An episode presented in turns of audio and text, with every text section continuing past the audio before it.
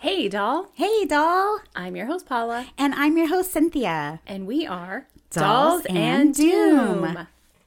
You know, long before there was a shooting at Columbine or Pulse, or the mass shooting at a music festival in Las Vegas, there was the mass shooting from the tower at the University of Texas.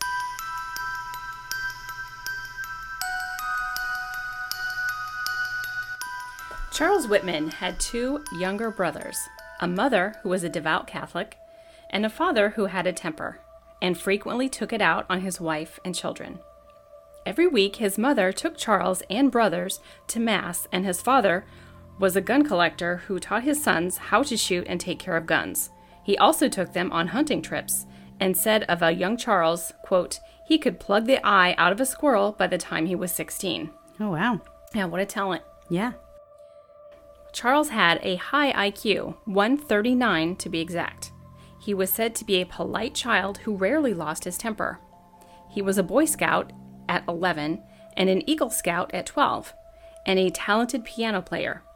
When he was 12, he also had a paper route, so it would seem he was a normal kid with a fairly normal life.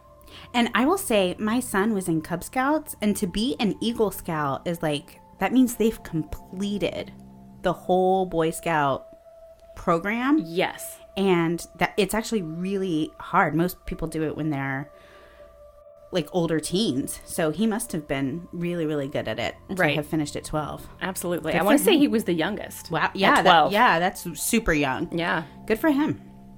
He went to high school in West Palm Beach and was considered smart and moderately popular. After graduation, he enlisted in the United States Marine Corps.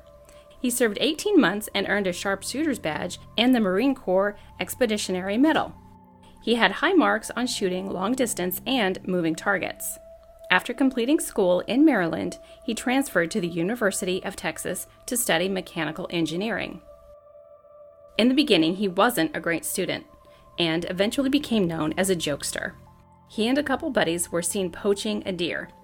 Someone took down the license plate info, and when they were arrested, they were actually in the process of butchering the deer in the shower of the dormitory. What? I know, crazy. Holy cow. I don't know. I mean, I know college students do a lot of crazy stuff, but how do you sneak a dead deer into your dorm? Seriously, who didn't see that? Goodness. Ay, ay, ay. Okay. and I kind of feel like that goes beyond being a jokester. Yeah, I mean, I have no problem with hunting. I'm not a hunter, Right. but I have no problem with hunting if it's done, you know, for food and you're going to use and It's not just done so you can kill an animal. right. So I don't, but I guess he was doing it illegally if it was considered poaching. That's what it sounds like. But yeah, to do it in your shower. I mean, I don't know the correct way to clean a deer, but I definitely wouldn't do it in my shower. Yeah, it sounds like it's going to be really messy. And can you imagine going into the shower to take a shower and you see that happening? well, I'm not going to shower tonight. Oh yeah, I I wouldn't want to share the dorm with those boys. no, thank you. In 1962, a 20 year old Whitman had met and married his first serious girlfriend, Kathleen Leissner. Charles's grades were pretty bad, so he was ordered to active duty in North Carolina for the rest of his five year enlistment. It was somewhere in that time he had a gambling problem, and as a result, he lost his scholarship. He was honorably discharged and he went back to school at the University of Austin while also working to pay the bills. He was honorably or dishonorably? Honorably. Honorable. Okay, that's Yeah. good. He kept a journal that he titled Daily Record of C.J. Whitman. In it, he would write things like he was afraid of becoming like his father and his contempt for the Marine Corps. In May of 1966, he went back to Florida to help his mother move to Texas as his parents were now separated. His mother could no longer take the abuse. Charles took himself to therapy a few months before the attack. He was seeking help for overwhelming and violent impulses, including fantasies of shooting people from the tower. Somewhere between midnight and 3 a.m. on August 1st, 1966, Charles killed his mother, Margaret, and his wife, Kathleen, by stabbing them both in the chest. He actually left a note saying he was sorry and he believed his mother would be in heaven. The letter left instructions to pay off his debts with his insurance money and to give his dog to his in laws. This letter read like a suicide note, as it also requested an autopsy be done on his remains. Wow, so he totally snapped. Totally. Charles rented a hand truck, cashed in $250 worth of bad checks at the bank, and used it to purchase guns and ammo. He packed all of it into a footlocker along with a ton of supplies like food, coffee, vitamins, earplugs, Excedrin, matches, jugs of water, lighter fluid, rope, binoculars, three knives, a radio, TP, and deodorant. So he was definitely expecting to be gone for a while. Around 11:25 a.m., Charles arrives at the University of Texas. He hauls his gear to the main building. The elevator wasn't working, and Vera Palmer, who worked in the office, comes over to help. She activates the elevator. He thanks her, saying, quote, You don't know how happy that makes me. He gets off at the 27th floor and drags his stuff up a flight of stairs to the observation deck, where he meets another employee, Edna Townsley. He knocks her down to the floor, splitting the back of her skull with a rifle, then hit her above the left eye. Charles drug her body behind a couch so it wasn't visible. Cheryl Botts and Don Walden enter the reception area. Don actually sees the guns but assumes Charles is just going to hunt pigeons. Charles smiles and says, Hi, how are you? He watched them go down the elevator, then push back the desk across the entrance from the stairway. M.J. Gabour, his wife Mary, and their two sons, Mike and Mark, were there to visit M.J.'s sister, Marguerite, and her husband, William. Approximately 11:45, they all were going up the stairs when they found the desk blocking the entrance. So there's a tower at um like an observation tower, I guess, at this university. Yeah. And so tourists or whoever visitors go up there, students go up there to just look around. Yeah, there's and a- that's where he is. Yeah, there's a great view. Okay. So you would take the elevator up to the 27th floor, but then to get to the observation deck, you have to go up another flight of stairs. Okay. And then you can go outside to the observation deck. Okay. Mike and Mark were able to get by, but that's when Charles pulls out his shotgun and shot Mike in the shoulder and Mark in the head. He shot down the stairs, shooting both women. MJ and William went for help. By 1148, Charles started shooting from the observation deck, 231 feet from the ground. He was specifically targeting people on campus and a section of Guadalupe Street known as the Drag, which has shops, bookstores, and student hangouts. 1147, Claire Wilson and boyfriend Thomas Eckman were having lunch out with friends, and they were walking out to the car when Claire, who was eight months pregnant, was shot in the stomach. Oh my god. Thomas reached out for her, but as he did so, he was shot in the chest and died instantly.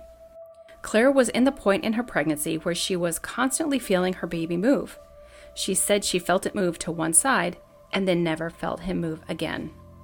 It was a hot day. Someone said it was at least 100 degrees. She lay there on her back, bleeding and burning on the hot pavement. She could hear people saying they need to go help that pregnant woman, but others were saying, no, if we go out there, we will die. A girl named Rita Starpattern ran over to her, laid down on the pavement, and talked to Claire, asking questions, and basically helped keep her conscious. After seeing that poor pregnant girl lying there in the hot sun, two boys, James Love and John Artley, risked their own lives and ran out to her, picked her up, and carried her to safety. They even went back for Thomas.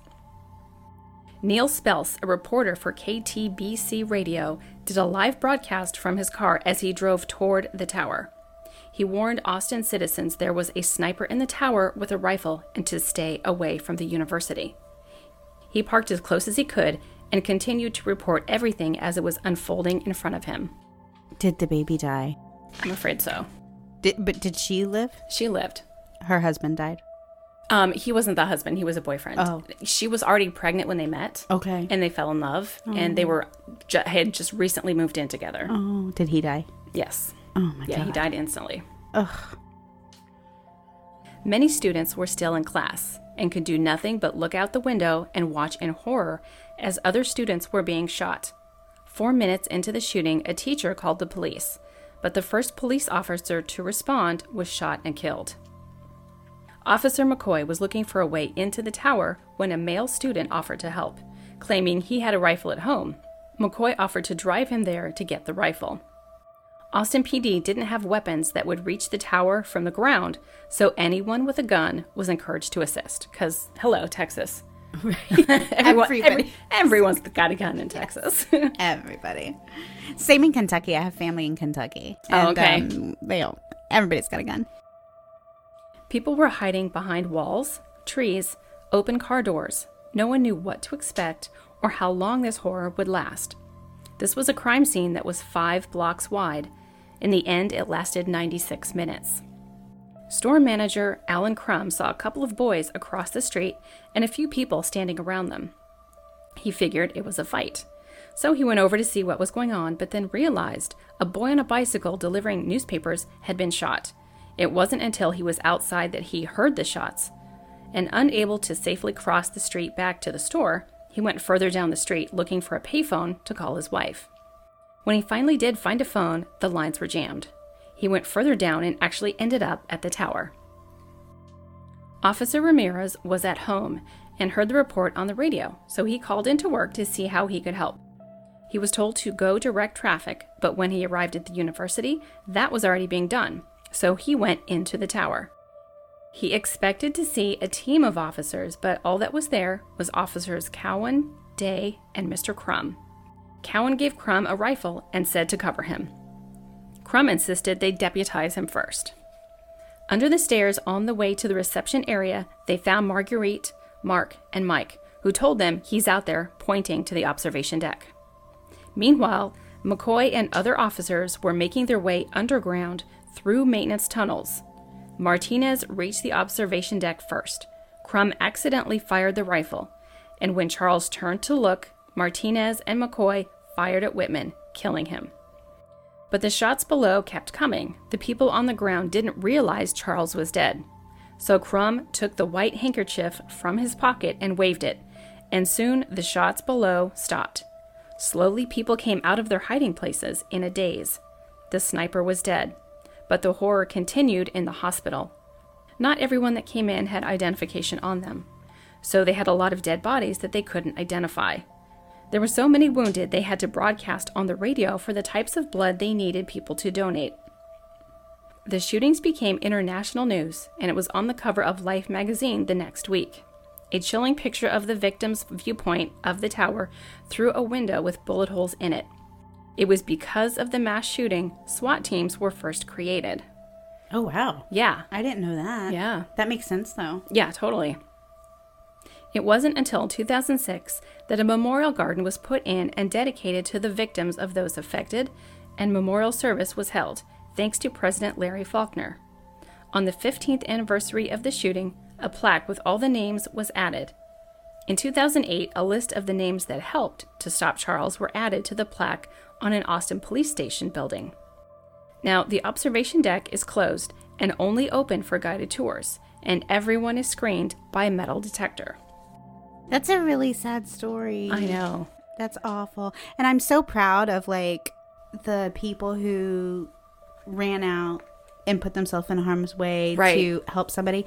I always thought I'd be one of those people, but in that circumstance, you don't really know what you would do. Yeah, until you're in it. Right. And it would be terrifying. Absolutely. And honestly, I don't know that I would. I don't know that I would run out in front of a gunman.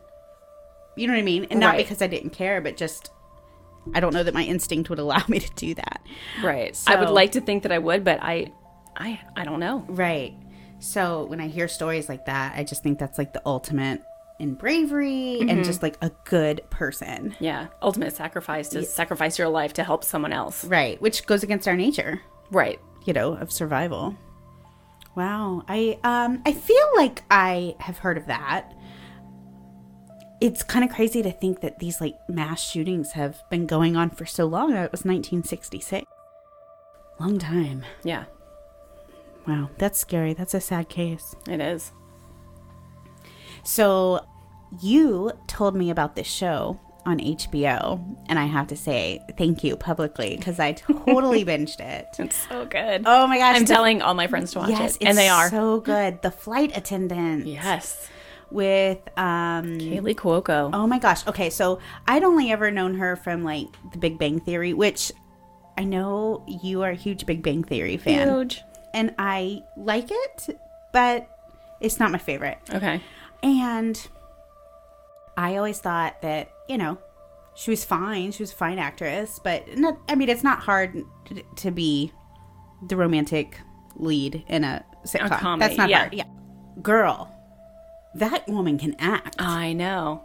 she was amazing Yes. in the flight attendant. She showed every, literally every emotion there is.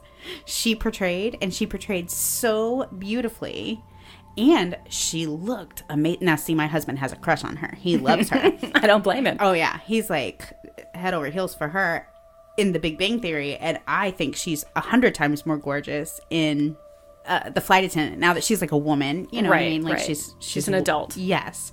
And she is insanely hot. So I'm like, honey, you got to watch The Flight Attendant. You're going to love her. She is so good. It was really good. So thank you for telling me about that. Oh, absolutely. I 100% agree. And you know why she's in such good shape? Is because she's a huge tennis player. Oh, I didn't know that. Yeah. Even before the Big Bang Theory. Like, she said that if she didn't go into acting, she would have been a tennis player. Okay. And she is. So that explains. Yeah. Yeah, she has a smoking hot bod. Mm-hmm. Uh, yeah, she's awesome. How old is she? Do you know? I would guess she's like around my age. I am 38 for the record. I would guess she's like somewhere in there. Um, I You don't know? I can Google it really good. No, I can't. Don't have my phone. Oh. I would guess she's about there. She, she may be a little younger. But yeah, she looks good. But great show, great twist. It's on HBO. Yeah. So that's a good one. Um, the other show, I don't know if you told me about this or not, but is it Murder on South Beach? Is that what it's called? That is what it's called. I don't know if I'm the one that told you about that. I just finished watching that also. Oh, so good. Yeah. So good. So we, I guess we can't do any spoilers, but this guy, he, he was 18 at the time. His mother is murdered, and pretty much everybody in her life had motive to kill her. Like Right. literally everybody. Right. Um, and so he makes a documentary, you know, 10 years later or however. I don't know exactly how long, but I think he be, starts at like six years after her murder and he works on it for several years. And it was just heartbreaking to like watch him try to find these answers on who killed his mother. And literally everybody, anybody that you look at, you think they could have done it. They had reason, they had motive, they had the ability, you know, I think he exonerated a few people. Right. I do too. Um, but yeah, that was that was really interesting. And still walking away, I have my theory, and I won't I won't say because I don't want to spoil. But I really have no idea who did it. Me neither. I would say the person who was so hesitant to talk. Yeah, that was suspicious. Yeah, we saw the inside of her house. Um, who? Huh? Whose house? The guy. I, the person I'm thinking is a man. Oh, You're thinking of a okay. I'm I'm thinking of the woman that said anonymous, and you only saw her for like the waist down, but she was in her house. Oh, So anyone that has been in her house is going to be like, oh, that's so and so. Yeah, I'm thinking. I'll just say it because it doesn't tell you anything. But I, I her ex husband, it to me is the most suspicious person. Yeah. Just because he, everybody else would like talk. He would not even.